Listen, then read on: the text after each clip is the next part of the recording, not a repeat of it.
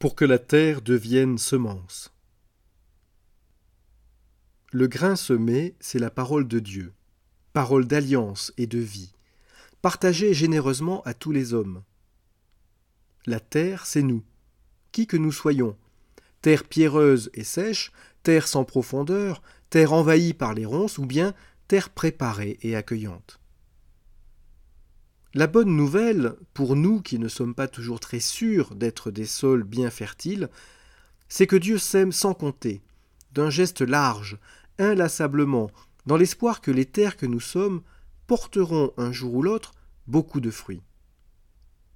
Et ce qui est très beau avec la figure de la graine, pour dire la parole de Dieu, c'est qu'elle montre comment cette parole se donne totalement, dans le but de ne faire plus qu'un avec celui qui l'entend.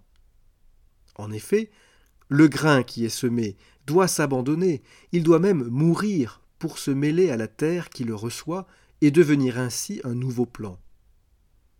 Vous aurez d'ailleurs noté que celui qui est d'abord ensemencé, comme une terre fertile, devient lui-même le plan qui porte du fruit et une nouvelle semence. On retrouve là toute la dynamique de l'incarnation. En Christ, le Verbe de Dieu, incarné dans notre humanité fragile, totalement donné jusqu'à mourir sur la croix, ressuscite au cœur de ses disciples comme une récolte abondante de paroles vivantes et qui sera semée de nouveau.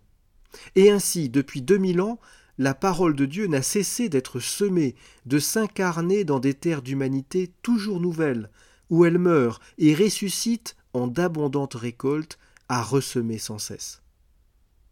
N'est-ce pas à nous qu'il revient aujourd'hui de transmettre et d'être de généreux semeurs de vie?